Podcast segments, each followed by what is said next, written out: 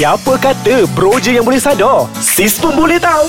Dengarkan Nana Al-Halik dan Nick Muhammad Fadil berkongsi tips kesihatan dan pemakanan dalam Bro Sis Sadar.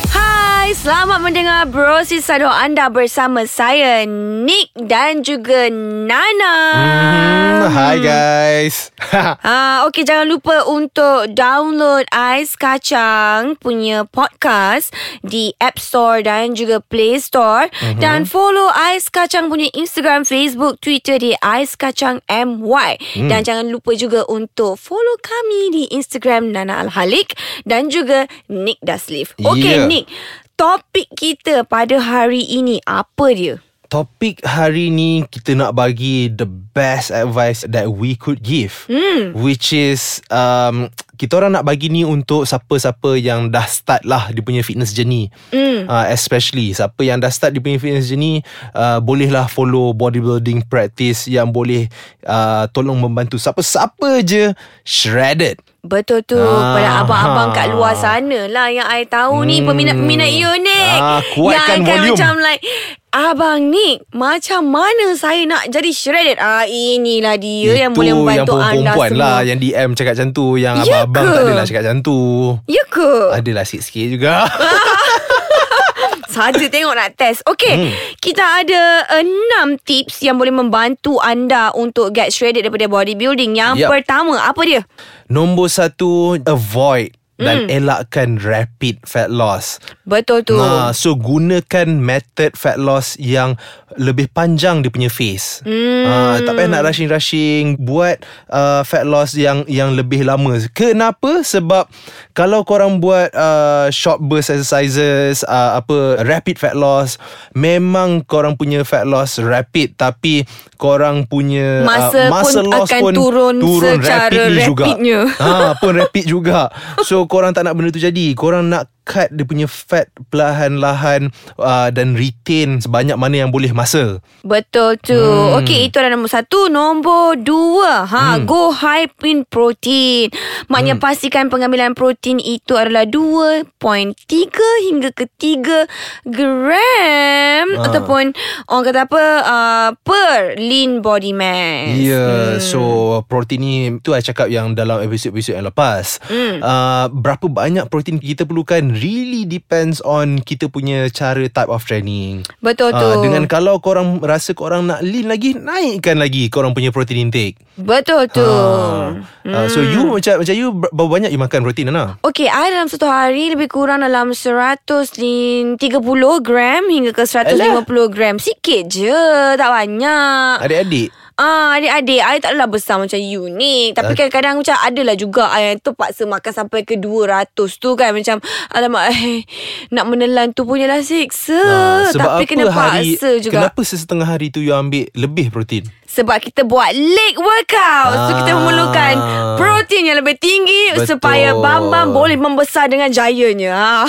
betul betul betul sebab bila korang workout heavy especially bila korang buat uh, training korang punya lower body korang pu- bila korang train korang punya lower body uh, the energy requirement untuk untuk habiskan korang punya workout tu sangat-sangat banyak korang guna Betul. banyak sangat energy and uh, masa dekat korang punya glutes pun adalah masa yang besar mm-hmm. so untuk recover korang perlukan lebih protein Ah. Betul tu betul dan juga protein boleh orang kata apa menyebabkan you rasa lebih uh, kenyang dengan lebih lama. Betul betul betul. Ah. Okey, tips yang ketiga ha iaitu adjust carbs to avoid reduce performance iaitu low hormones kan. Hmm. Ha, apa benda lah maksud di sebalik maksud benda ni? benda ni mak- maksud yang nombor tiga ni ki- korang kena buat carbohydrate adjustment dekat diri korang. Maksudnya uh, korang kena aware korang kena kena kena teliti dengan korang punya body progress. Maksudnya contohnya minggu ni korang ambil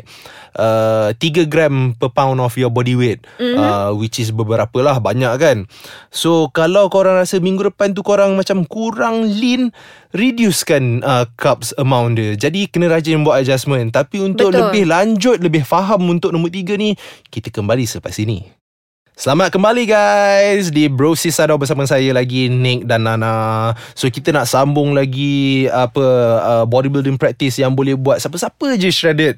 So tadi kita stop dekat nombor 3 which mm-hmm. is uh, buat adjustment dekat korang punya carbohydrates intake. Betul. Ha, so macam I cakap tadi sebelum kita break tadi, uh, katakanlah minggu ni korang ambil this much amount of carbs tapi minggu depannya korang hilang korang punya leanness dekat badan, mm-hmm. kurangkan carbs tu sebab carbs ni memang main peranan. Memang main peranan. Tapi kalau korang sebab sekarang kita nak cakap macam mana nak main nak nak nak shred, nak rip, nak kering, nak bagi nampak definition, nak bagi nampak triation dekat shoulder tu. Betul. Kena buat carb adjustment. Uh, jangan uh, carbs tak boleh terlalu tinggi. Ngam-ngam untuk untuk support your system, untuk untuk contribute uh, energy and strength dah cukup dah. Tak payah ambil berlebihan. Ha, Betul you tu. tapi macam tengok juga atas badan orang. Hmm. Macam badan si Nana ni, dia sebelum tidur pun kena ambil carbs lagi. Betul sebab my metabolic rate is really high. Hmm. So sometimes kadang-kadang kalau cup tak cukup tu masa I nampak kosong. Betul. Walaupun I macam uh, lean dia macam kosong. So bila masuk cup tu full dia punya akar-akar umbi. Ha. ha berakar-akar sebab takut kadang-kadang tengok. Ha, so korang kena observe diri sendiri. Ha, bukan setakat Nana aje, uh, bukan setakat body type macam Nana saja. Apa-apa body type pun korang kena observe korang punya carbohydrate intake. Ha, tengok Betul, by Ju. weekly lah selalunya kita boleh tengok. Ha, kalau daily ni kurang nampak sangat. Yes, kurang yes. sikit. Ha, buat lama sikit. Um, Okay, kita dah cakap pasal tips nombor tiga. Tips nombor empat. Keep Hmm. your fat intake high. Ah, bila you are restricting calories. Maksud dia, sekiranya kalau macam you tengah calorie deficit, you kena pastikan kandungan ataupun pengambilan lemak you tu kena tinggi. Ini tak. You biasanya hmm. carbohydrates potong. Lemak pun potong. Aduh, aduh, aduh. Itu yang buat gila. Ya, Ah, tapi to ka- be specific, fat yang kita perlukan dalam badan bila calorie low ni adalah saturated fat. Betul, Ah, Which akan um, akan membantu korang dalam testosteron punya level. Hmm. So korang kena ingat, bila testosteron korang tinggi, korang punya fat loss lagi laju, korang punya muscle gain lagi laju, korang mm-hmm. punya recovery lagi laju, korang punya strength development lagi laju. Mm-hmm. So basically bila testosteron korang tinggi, apa-apa korang buat pun badan korang dengar cakap korang.